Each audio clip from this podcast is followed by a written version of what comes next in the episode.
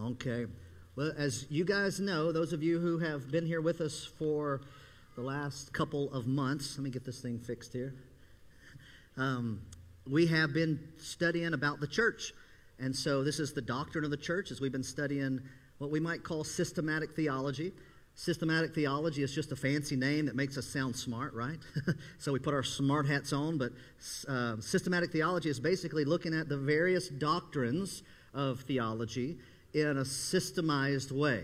Now, I know that's kind of a, a cheat because I use the systematic and the systemized together, but, but I think we understand that, that the, the Bible doesn't um, come to us in a systemized way. Now, I think the Bible was given to us in various ways. We have historical literature. We have, um, in, in, like the book of Acts is in the New Testament history. We have poetry. We have uh, the law. We have the prophets. You see that like in Ezekiel and elsewhere. But uh, um, then we have some uh, what we might call epistles, which are more instructive kind of letters. And so in the New Testament, like the writings of Paul and uh, First, Second, Third John, some of those things, and a couple others, obviously. Um, those would be considered epistles. We have the book of Hebrews that was written by, who was the author of Hebrews? Do you remember? We don't know. Yeah, we don't know. It's not autographed. And so uh, that was a trick question, and y'all passed. That was great. Um, but those are more instructive. And so much of our doctrine for doing church and how we do church comes from those epistles because they were written to the churches. Um, but all scripture is God breathed, we know. All scripture is important. Uh, it may not all be as important in any given moment as some other scripture, right? Um, I mean, if, if, I'm in a, if I'm in a crisis and, and there's the possibility of injury or depression or something or the loss of life for someone, um, you know, certain passages uh, may not be necessarily as important as other passages to me in that moment. Doesn't mean they're not important, but God uses the scripture for us every moment of every day in different ways to accomplish His purpose in us. Sometimes it's to give us hope, Sometimes it's to give us peace. Sometimes it's to rebuke us when we're sinning, right? Um, to warn us when we're in danger of sin. All of these things, sometimes it's simply to edify us, to make us holy, but all of it is useful for us. And so tonight, that's a lengthy introduction because tonight is one of the topics that if you watch TBN, you may think this is the favorite topic of preachers, okay? And so um, if like tonight's your first night here with us too, please know that this is not something you know we, we talk about all the time, but we're going to talk about our giving tonight. This just happens to be where we are in our systematic theology. Now, our church people who are regular should know that this isn't something we talk about every Sunday. Um, I, I, don't know if you noticed, but um, speaking of giving, you know, we got a parking lot going in. Did you notice that? Uh, the dirt work's been, been done. Um, those mounds that were still out there left over, those that's extra dirt that's going to be pushed back here to fill in some low spots. And if I dare say this across all the live streaming on social media, it's going to help uh, make the road to get back to our gun range. Yes, our gun range at church. That's kind of scary. Um, but uh, that's just for training purposes for our security team and, and maybe the hunters who are here. That's it, okay? Um, I'm trying. I'm, I'm, like feeling myself getting embarrassed here trying to explain this to social media. Um, you can ask me questions later about it. How's that? Um, but um, that's not going to be wasted. So there's a lot of good things going on. Um, but even with that, we've had a number of families and individuals who have given to support that. But even with that parking lot, we don't talk about giving financially to support that cause uh, all the time. We just, it's not something we talk about all the time. And and there's a reason because it's a turnoff to people, right? It's not that it's not important, but it's a turnoff. A lot of people have a bad idea that all churches talk about is money. And sadly, if they've watched any you know, five minute span of TBN or some other religious station on TV, they're right. It seems like all we do is talk about money. But money is a very important topic. And so we are going to address it tonight as we talk about the church. The main ideal here is that this lesson covers the church is supported by Christians. And so hopefully you got a handout. I know it looks awful. There's a streak across just about every page on there. Uh, we're waiting on the copy cleaner to come in, the copy repair person to come by. I think it's going to happen tomorrow. If not tomorrow, it should be Friday. But they'll come and they'll take care of this. So just do your best to uh, decipher and read between the smudges, okay? So just imagine that I'm left handed because I am. And just imagine that I hand wrote all this and my hand just smeared across all this stuff. That'll help you kind of get through this, this, this tragic handout tonight. But but the, the central truth that we're going to see as we look at 2 Corinthians chapter 9, verses 1 through 15, is this that Christians willingly and cheerfully give of their resources out of grateful hearts that love and trust God. Now, specifically, this passage deals with financial means, and we're going to see they're supporting another congregation. There's, a, there's an offering that's going to be taken to support a, a church in Macedonia that was, or excuse me, the Macedonian church is going to take money to support a church in Jerusalem that was struggling financially. And so we're going to talk about that. But we give as Christians of our whole lives. And if we were honest and if we slowed down long enough to, to really think about this, we would have to admit that what God does for us is gives us our, our giftedness. He, yes, He gives us a place to live. And some, some of us have small homes, some of us have big homes, you know, medium sized homes, some of us are in apartments, you know, all these different things. But we have those kind of resources. Some of us have giftedness spiritually that the Lord has done for us and, and given us. And so we use that spiritual giftedness. Um, some of us have things and some of us have lots of things. Uh, I was thinking, as I was studying again for this again to, this morning, I was thinking about all my books. And I hate to even admit this because now I have to be accountable because I'm talking about it, but I have a lot of books. And um, I mean, books are, I love books. And it's not just that I love books, I love to read, I love to keep my mind active. Um, I just, I like learning.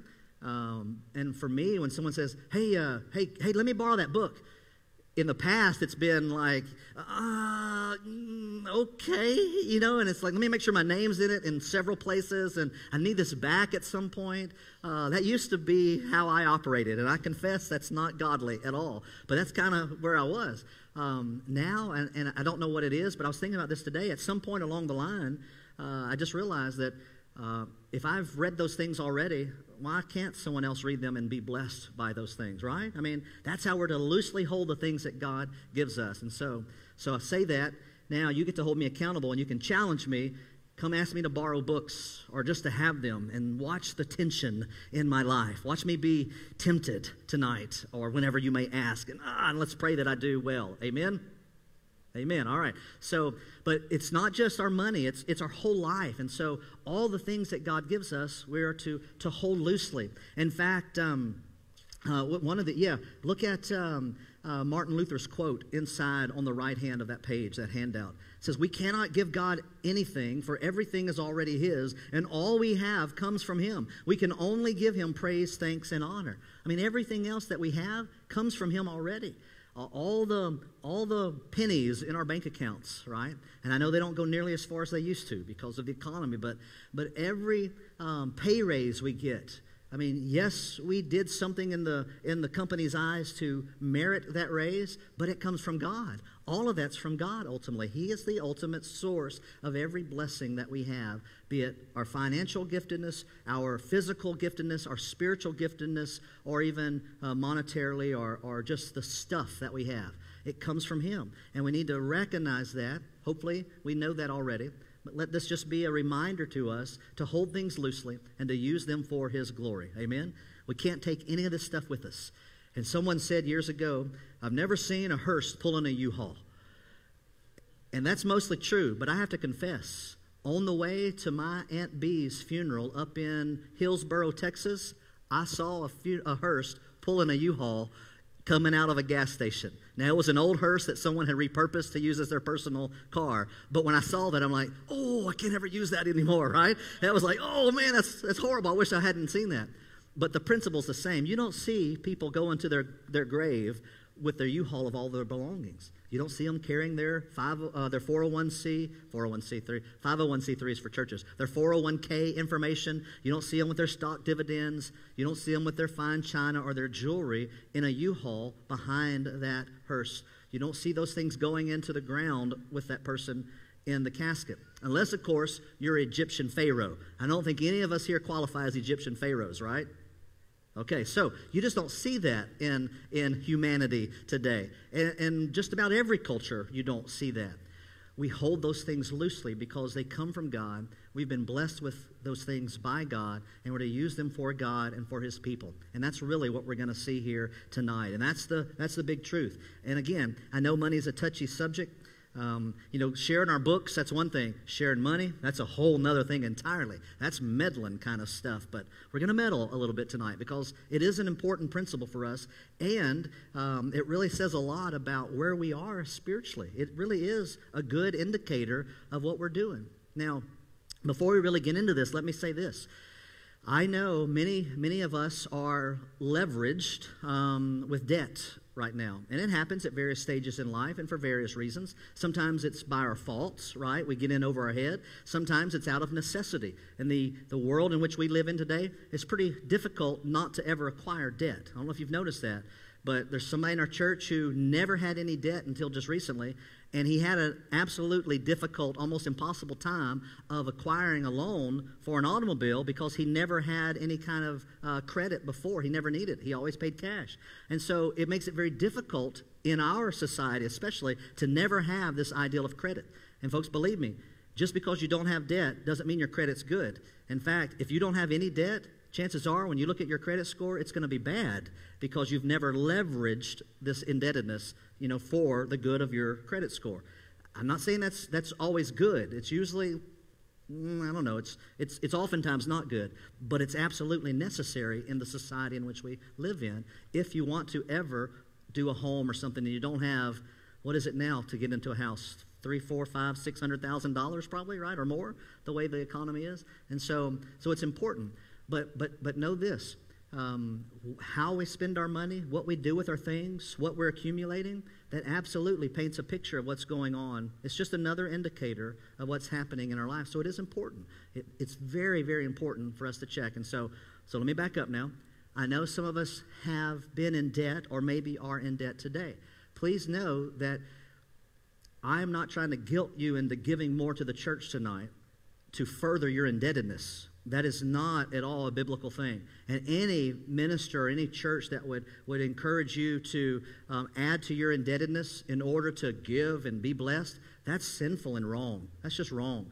Um, the better option would be for you to get out of indebtedness so that you're able to be a blessing to others. And, or, you know, we should get out of indebtedness so that we can be a blessing to others and to the church. Does that make sense?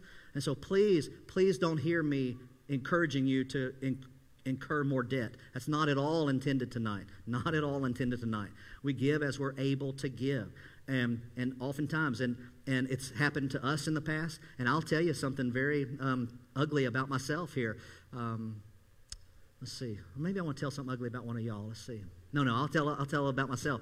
When we were young in the ministry, in fact, I, it was a, a, local place here in town, and uh, I was hired in as, as a youth minister, and it was part time which meant full time work and never be at home, but we're only going to pay you. I think that year I made like $14,600 maybe. That was what Becky and I were living on at the time. And uh, um, that wasn't, I mean, that's surely not a lot to live on now, but it really wasn't a whole lot then. And uh, uh, anyway, long story short, we, we had some debt, and, and about the time Becky came down pregnant with our first child, Madison, um, doctors' bills were, were coming in, and so there's more, you know, indebtedness. And, and I made the, the, the godly decision to start, start holding back some money from the church because the church was going to be okay without us. And let me just remind you, I was the youth minister doing this. And so I wasn't giving as much as we had been giving. And so all of a sudden, and this is just I'm not, this is not name it, claim it theology by any stretch of the matter, but I'm just telling you, when I began doing that, it seemed like God went, okay, you're testing me in this, let me test you in this, Kevin, minister to the youth. And so we began to have even less money than we had before I started holding that out. I kid you not. It was getting, it was getting very sticky, very sticky. And so I remember just thinking, Lord, how in the world are we going to pay these bills. And again, this is early on uh, in our marriage, um, very early on in ministry. And I sat down at my desk after praying and just kind of letting it, letting it go. Saying, God, I'm sorry. You know, when I get my check this Sunday, I owe you this much money. It's yours. And I opened my desk drawer right as soon as I said amen. I opened my desk drawer, and there was everything someone had left cash, everything to the penny of what I had withheld from those checks for those previous weeks from the Lord. Now that I'm, yeah, I mean that's that's God. I'm not saying that that you know I did any great thing. I did a horrible thing, but God is faithful. And that's what I hope you know tonight. But don't incur debt in order to be holy. That's not a good practice, okay? That's not a good practice. Don't test God wrongly, sinfully, by holding back. Just unload yourself before the Lord, and God will always take care of his people. It's not always how we think it's going to happen. Sometimes it's a challenge, and oftentimes it's a challenge because he's not only just trying to bless us financially or help us pay a bill, but he's trying to grow us spiritually. And I don't know about you, but I need growing spiritually still. Anybody? Yeah, see, y'all all agree. I need growing spiritually. But so do you, okay? So do you. we all do, right? We all do. We're all being sanctified here. So this is just one more area. Now, Paul writes this letter to the church in Corinth, obviously. Uh, we're in 2 Corinthians chapter 9. And so go ahead and turn there.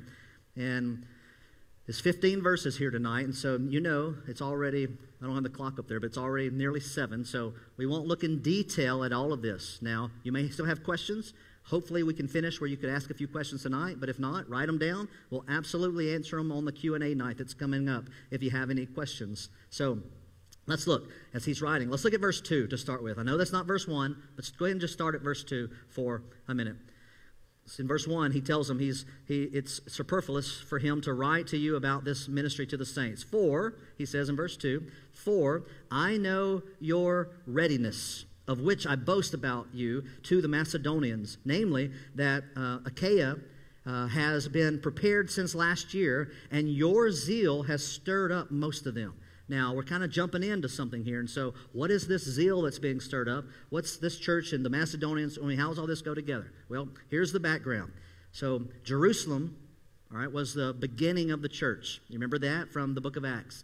Um, they started in Jerusalem and then Judea, Samaria, which is the half breed, Jew, Gentile, the outcast people, right? And then to the ends of the earth. That's where the, the apostles were to go and spread out. And they're beginning to spread the gospel out to those regions. Well, Jerusalem was the hub. So the church was birthed there in Jerusalem. James and some of the other apostles were all there. Some of them stayed. All, others went out, right, sharing the gospel.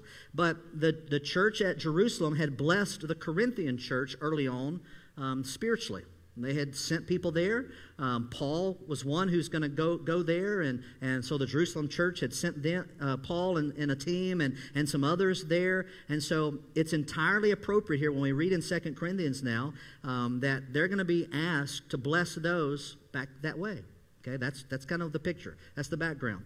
And so the Macedonians here are, are getting pulled into this, and so it's about this time um, where money is to be collected in this church. And Paul doesn't want the Corinthians to be embarrassed by not being ready to be a blessing to someone else. That's what's going on previous. And so we're kind of jumping in now with that idea.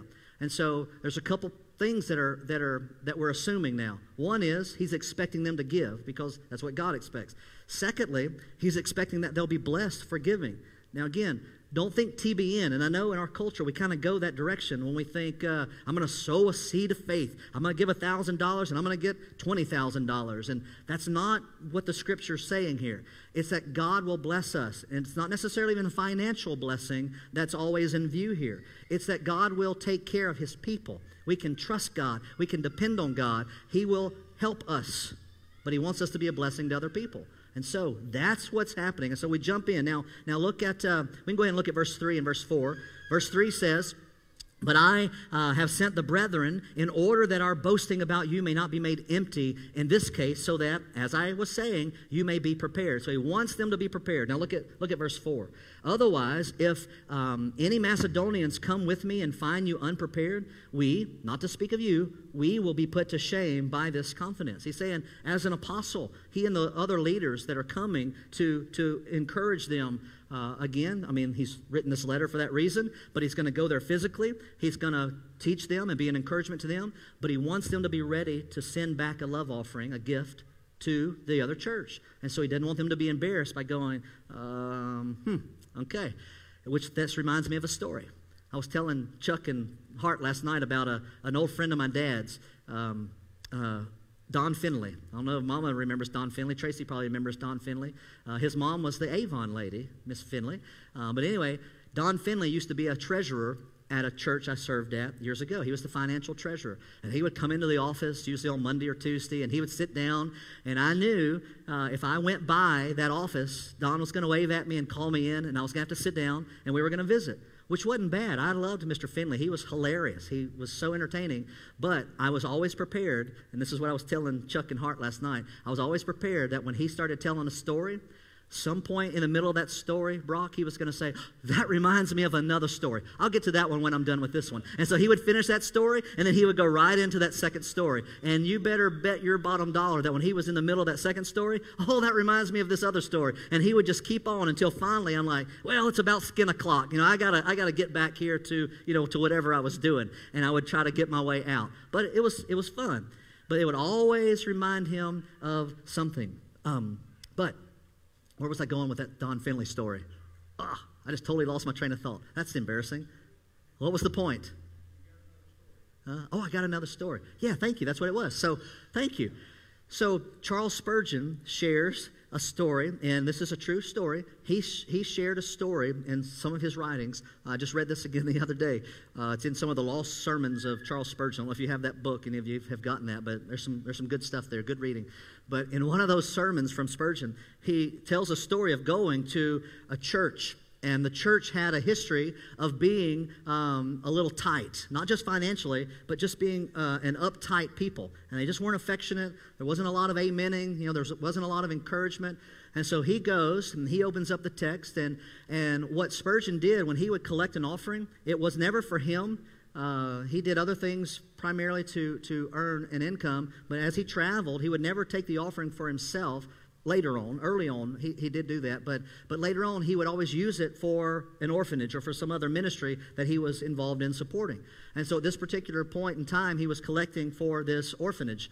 And uh, um, he shares that when it, he got done preaching, um, he said they were pretty stoic and cold throughout the entire um, preaching.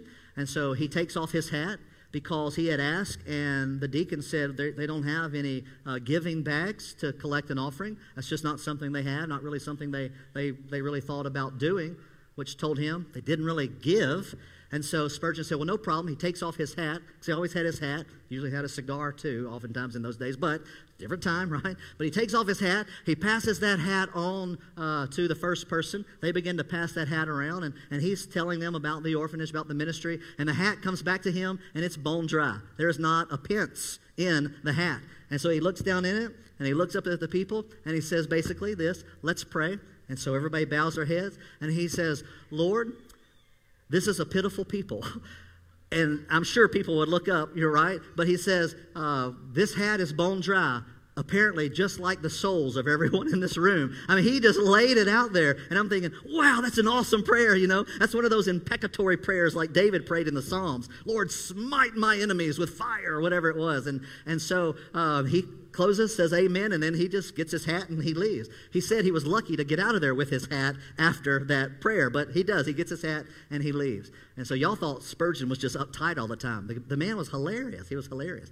Um, but that's a true story according to Spurgeon. And so he wanted this people to be ready to give, unlike in this illustration that I almost forgot. Thank you, Casey, uh, from Charles Spurgeon. Okay, so there you go. Chasing a rabbit. Sometimes I get lost in the rabbit trails. But here's what we need to do. Number one, and we'll go through these pretty, pretty quickly. We need to give sacrificially. This is what Paul is teaching here. And this is taught throughout Scripture. There's a plethora of places we could look. But Paul urged the church to give sacrificial, uh, with sacrificial generosity. He urged um, uh, them to do so. He, he uses an agricultural kind of illustration because it would have been familiar to them. I mean, we probably won't be as familiar with this illustration that he uses. Um, the ideal of sowing and reaping, even, we don't really you know, understand so much in our culture today. We might think about uh, loans and interest rates and those kind of things. And I mean, if Paul was preaching to us today, would probably be in some terms like that, right? This is just the, the language of the people that he's using, the, the, the way that they live. And so he says in verse 6, look at verse 6. Now I say, this I say, he who sows sparingly will also reap sparingly, and he who sows bountifully will also reap bountifully. And so they would have known this. They're really close to this agricultural kind of society. And so farmers who plant a little bit of seed, they would know they only gather a little bit of harvest. And we know that when we try to plant and do our gardening. Um, you do a little bit, you get a little bit.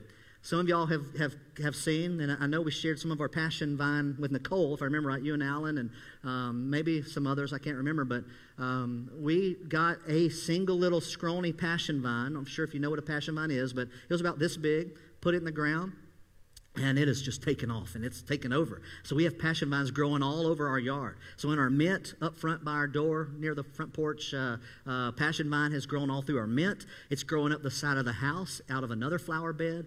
It just seems like every time we walk outside, there's more passion vine, and it's beautiful. Now, what we love about this passion vine.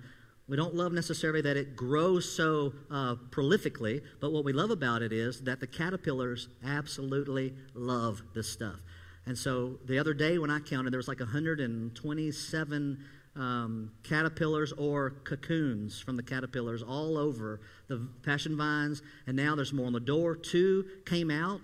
And I, don't know how this happened, but it looks like two caterpillars came out of one chrysalis today.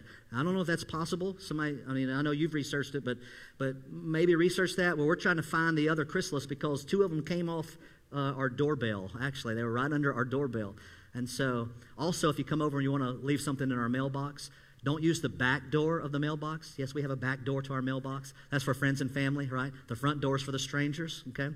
But don't use the back door because there's a chrysalis hanging off the back door of our mailbox, too, where there's some more butterflies. But I'm telling you, there's 100, probably 130 something, maybe 140 now uh, of these things coming out. So any day when we walk out into our front yard, early or later in the afternoon, there's a good 10, 12, 15, 20, you know, maybe even 30 butterflies all over. It's amazing. It's beautiful. But if that passion vine was still just a little sprig, there's no caterpillars going to be able to live on that thing. So we planted that one. Now, in this case, it began to multiply. And so early on, we thought, let's take these pieces, let's move them over here. Now, now we don't do that because they're just growing everywhere. I mean, it's so prolific now. We're trying to we're trying to give some away again because there's just too much. But the principle is, if you sow a little bit, you're just going to get a little bit. But if you sow a lot, then you're going to have a whole lot of butterflies. I mean, that's the point of the message tonight. Let's pray and let's go home. Okay. No, that's not all. Let's keep reading. That's the ideal here. But look at 2 Corinthians 8. Back up to chapter 8 for a minute. They would understand this. And so the church in Macedonia, as you go back to chapter 8, verse 1, the church in Macedonia, they gave very generously, not because they were rich, though.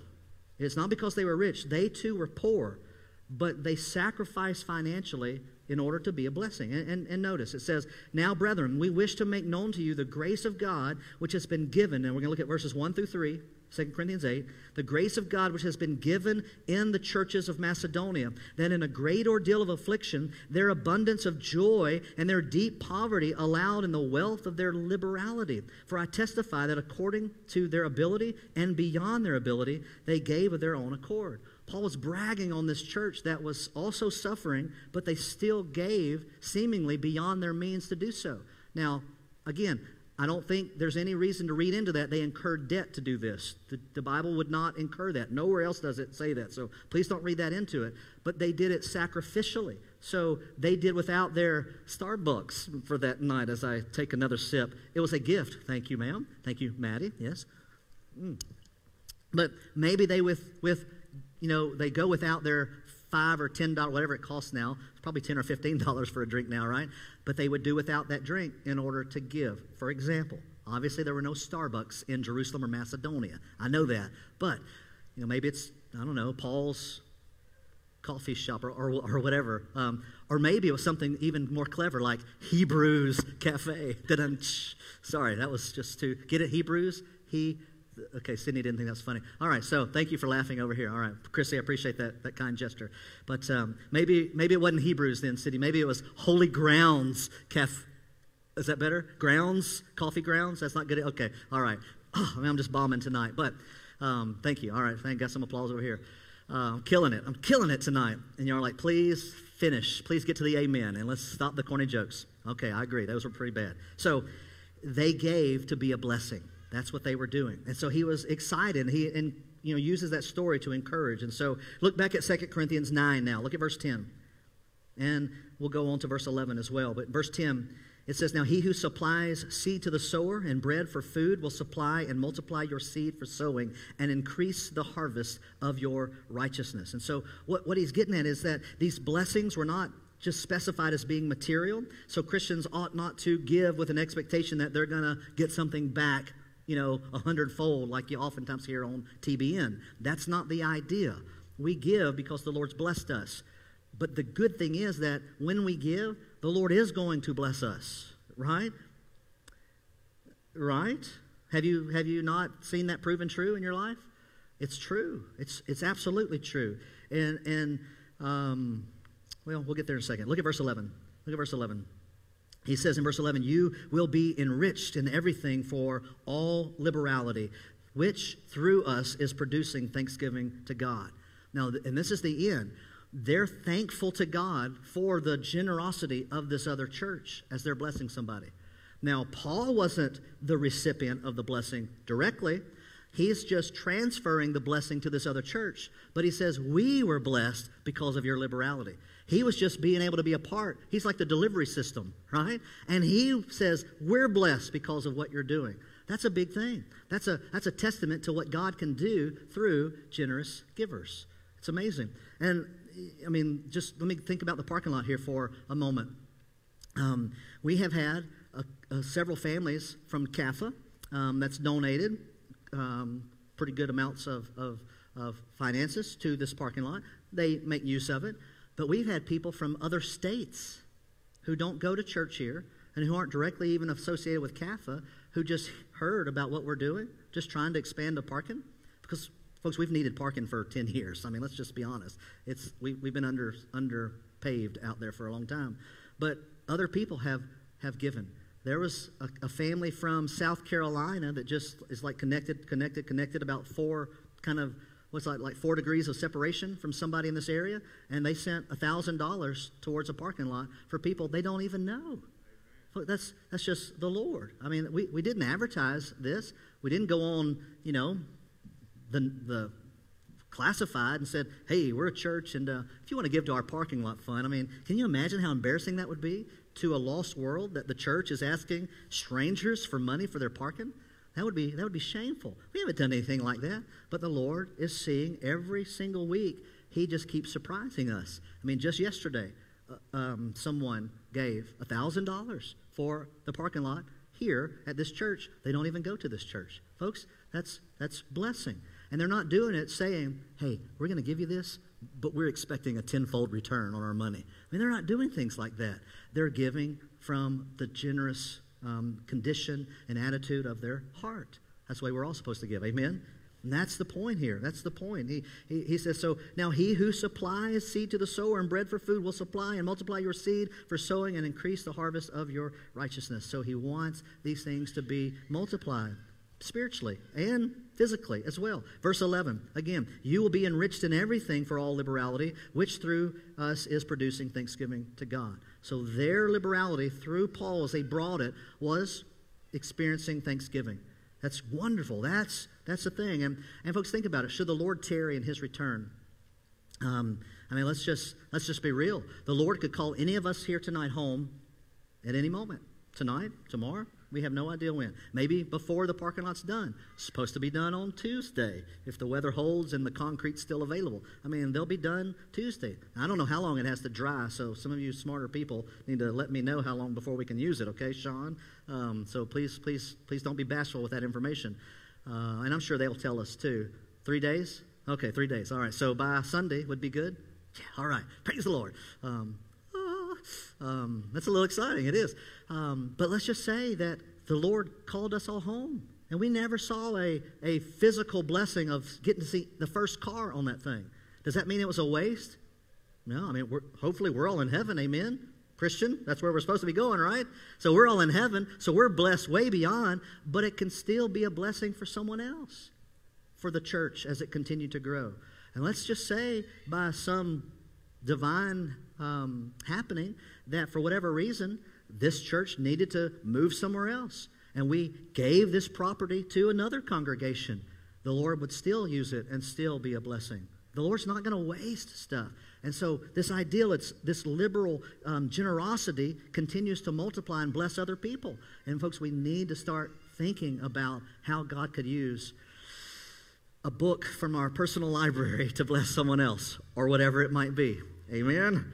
Amen, Kevin. Thank you, Pastor Kevin. Well, you're welcome, Pastor Kevin. I didn't mean to call you out like that. Well, but you did. Okay, anyway. So, as I'm preaching to myself, if you didn't didn't notice that. Well, now turn to the book of Exodus. This is kind of far back. You're going to think, why in the world now we jump into the Old Testament? Well, because Chuck told us Sunday, right? Hey, the Old Testament's not just done away with. There's still stuff to be learned from there. And, and just like Sunday, I mean, God's going to provide. We can trust Him, right? Whom do we put our trust? Hopefully, it's the Lord. Amen? Amen.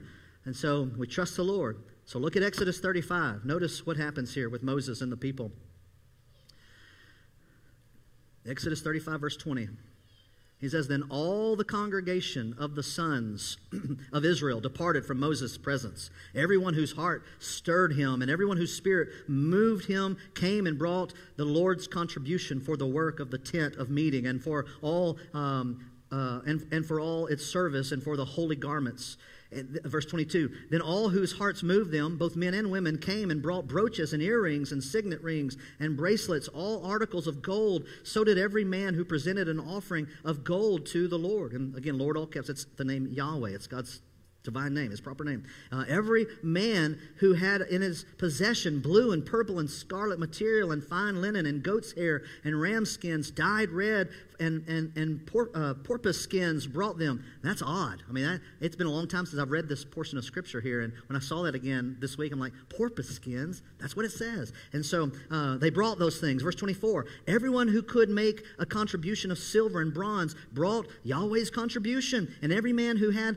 uh, his possession, um, uh, in his possession, acacia wood uh, for the work of service, brought it. All the skilled women spun with their hands and brought what they had spun in blue and purple and scarlet material and in fine linen. All the women whose hearts stirred with a skill uh, spun the, um, excuse me, hang on. spun the goat's hair. Verse 27 The rulers brought the onyx stones and the stones for setting for the ephod and for the breastplate. This is the, the priestly garment there. And, and the spice and the oil and the uh, light for the anointing oil and the fragrant incense. The Israelites, all the men and women whose heart moved them to bring material for all the work which the Lord had commanded through Moses to be done, brought a, notice this, a free will offering to the Lord. You want to learn about free will in the Bible? This is it. This is about the only place you're going to see it. We give of our own accord. We give of our own accord. All right. So so so think about it. I know lost people who are generous. I do. I know I know a lot of them who who who give and and it's sad to say, but I know some lost people who are more generous than a lot of Christians that I know. They give till it hurts them almost, right? Or maybe it does hurt them, but they give sacrificially. We, especially of all people, should do that because of what the Lord has done for us.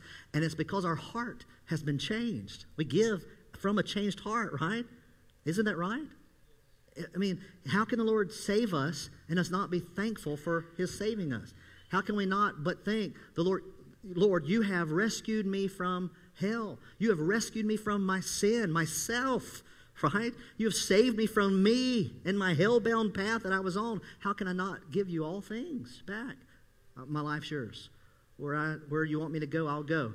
I remember the old Mark, some of y'all may remember Mark Lowry, the old comedian. He used to sing with the Gaithers. He may still do. I don't, I don't know. But uh, some of y'all remember him. He used to have some, some funny skits. But I remember the, the one that still sticks with me after, I don't know, it's been 25 years, I guess, since this first comedy routine of his came out. Y'all remember him? It's the one where, you know, the, the guy's praying, Lord, I'll go anywhere. I'll go to Africa. I'll marry the woman with a beehive on her head. And he started talking about that lady. It was a Pentecostal lady, you know, and it was his teacher. Do y'all remember that? Mrs. Barth? You know, and she would anyway, he goes on and on. Some of y'all remember. It was hilarious. It was hilarious. But but the the the joke the joke was that, but the point he was making was we should have that attitude anyway. He was making a point there. Christians should have the attitude that, that we'll go wherever you call me, Lord. We'll do, we'll give because I belong to you. Amen? And so that's the that's what's personified here. That's what we see happening to these real Israelites, real people who really sacrificed for the, the temple, for um, the place of meeting and whatnot here. So the people gave so much. In fact, if you go to chapter 36, verse 6, and you don't have to turn there if you don't want to, but maybe just jot it down. Exodus 36, verse 6, it says So Moses issued a command, and a proclamation was circulated throughout the camp, saying, Let no man or woman any longer perform work for the contributions of the sanctuary. Thus the people were restrained from giving any more. They gave so much, Moses said, Stop, stop giving. That's too much. Can you imagine? I mean, what does that even look like in our society? I, I, I don't know that I've really seen that. Um, usually people keep giving, and when they start giving freely, I mean, from my experience, people who are asking for it continue in the same kind of way, saying, Keep giving generally, let the Lord bless you. I've never heard anybody say, Stop, because they had given so freely. Hmm, that's pretty amazing. Their hearts were, sorry, so moved that they gave more than was needed. Now, that's a, a lot. And you're thinking, wow, we just spent half the night on point one. It all moves quicker from here, I promise you. Look at the second thing.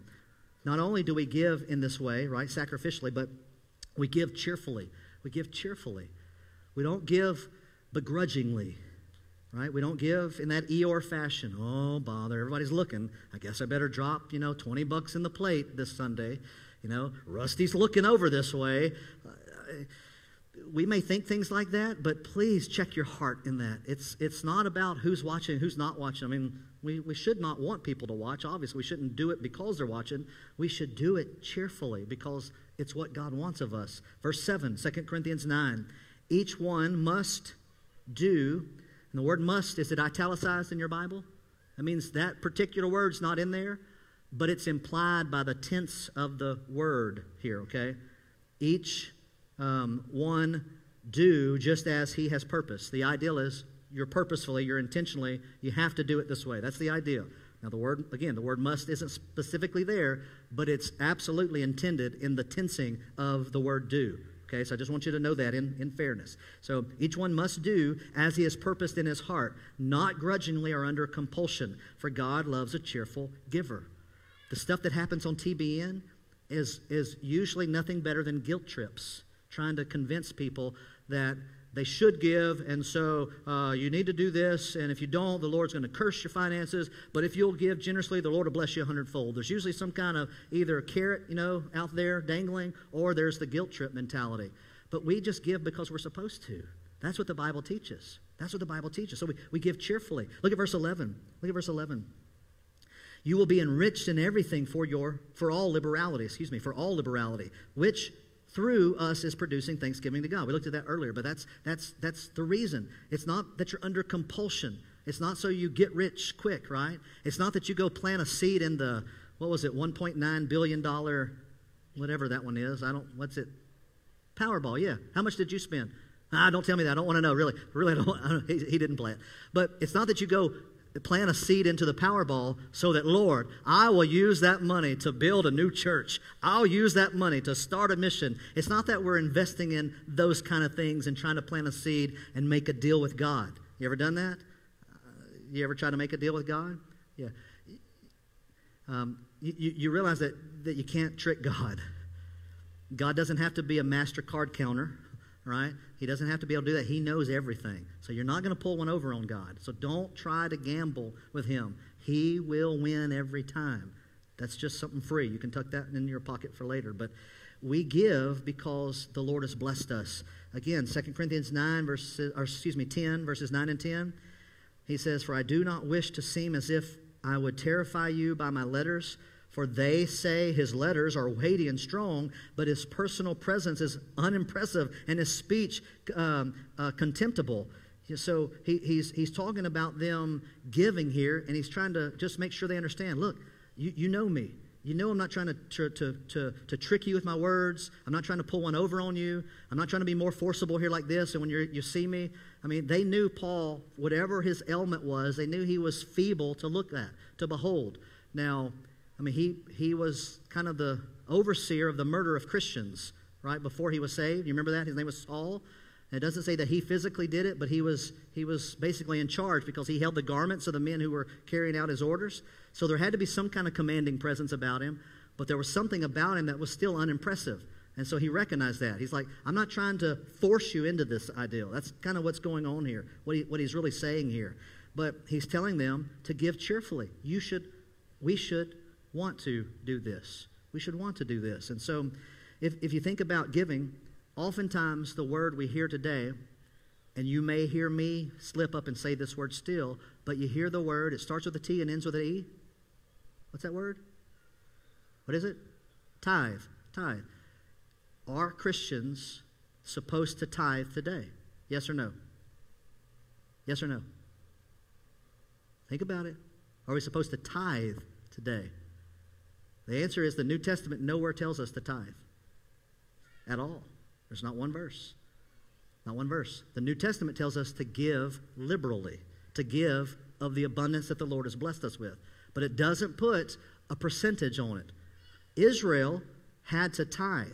Now, how much did they have to tithe? Okay.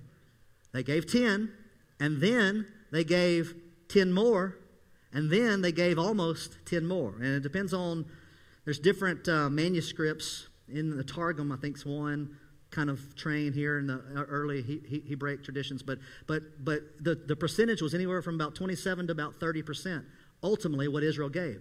Now, the 10% was what we would consider the tithe today. That was like to the Levites. That would be going to the temple. But then there was a, another almost 20% that went for other things, administrative costs and, and um, other duties in the temple itself. And, and part of it was for, um, for the nation, if you will, of Israel. Remember, Israel was a theocracy, a theocracy. I know some people think America is supposed to be the new Israel and to be a theocracy, but we are not Israel. The church is not Israel. America certainly is not Israel. But about with the religious tithe and then the rest of the national type tithes that were required, it was almost 30%. But yeah, that 10% was more of the religious kind of tithe that we're used to talking about. But they gave basically through the through the Levites, they gave their church money, if you will. Again, it was the temple, wasn't the church, but they also gave their property tax, their school tax, all those other taxes that we pay today. I mean, we pay a lot today, but all that kind of went through the system. They had requirements in the law to do this, and they had to do it. In the New Testament, that's right. It's, it just makes you cry because it's so, it just seems like such a burden. I, I get it, buddy. But we're not under that burden. Now, we are in America with our taxes, obviously, but the giving according to the New Testament, is we just give as we're able. Now, does that mean we don't have to give 10%? Right. But, folks, listen the 10% guide, and that's all it really is a guide, that's not a bad place to start or to consider. Some people can't. And that doesn't mean you're sinful if you can't because you're taking care of your family or, or what your other responsibilities of debt and indebtedness or whatever might be. But again, it's just a guide. We're not under the law and we don't have to give the tenth and since we're not under the law, we don't give the 27 to 30% either tithe, okay? So just know that that's, that's not bound. We're not bound to that today in that regards, lawfully, legalistically. We give as we're able to give. And that brings us to the third thing, and I'll, I'll close this up here. We give confidently. Confidently. Again, verse 8 God is able to make all grace abound to you, so that always having all sufficiency in everything, you may have an abundance for every good deed. And folks, I'm, I'm, telling you, there have been lean years. There's liable to be lean years for all of us again um, in the, the world in which we find ourselves today. I don't expect some great revival in America. I don't think that's biblical. I think things, this is me. I know some, some folks disagree, uh, especially on TBN, um, but I don't think there's some great American revival that's going to take place and we're going to turn this country back and and, and, I know politically, a lot of folks were thinking there was going to be a red sweep across the House and the Senate, and, and it didn't happen in either place. It, it just hasn't happened. Um, it looks like the Republican Party will, will win the House. Um, the Senate probably be about like it was before all this, with the vice president casting a, a vote. But, folks, so what? Does that change what we do as Christians in this country? Nope. We still do everything we're supposed to do biblically. Amen? It means things may get harder. It means our pocketbooks may be uh, stretched thinner, right? It means there may be job loss. It means that being a Christian may be outlawed sooner rather than later, but it doesn't mean we do anything differently, right? We know that we have commands from the Lord to go, well, excuse me, to make disciples as we go, right? Teaching, baptizing, all of those things we're supposed to do. That's our goal here. We do it, we, we, we want to glorify God in all that we do, as we love Him, as we love others, as we serve one another, all of those things for His glory. That doesn't change regardless of who's in Washington, D.C., at whatever level. Does it change if there's ever a libertarian party? Some people I know want. I mean, it doesn't matter what happens. That's irrelevant. Our job is still the same. And so we have to be committed, just like we are in a free society. We have to be as committed in a not so free society, right? But it doesn't change what we do. We can still bless one another. We still give unto the work of the Lord as we're able to do so, not under compulsion, but with generosity. And we do so for the glory of God and for the good of those around us. And we do it confidently, trusting that God will use it for His glory and for our good. That's what we hope we've always done. And those days when we didn't, when we held back, we finally repent and open up that drawer, we realize, hmm, God's, He really is faithful. That's that illustration I started with, telling on myself, right? He really is faithful. Folks, we can trust Him no matter what happens around us right now. Amen? But the financial aspect is one area, it is.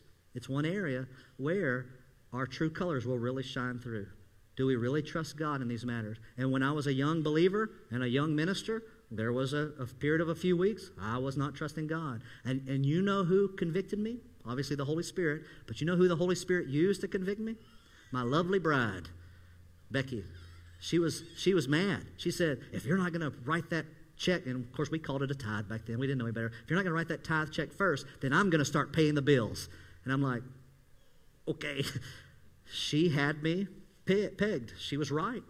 I had to repent. She was absolutely right had to repent and trust the Lord.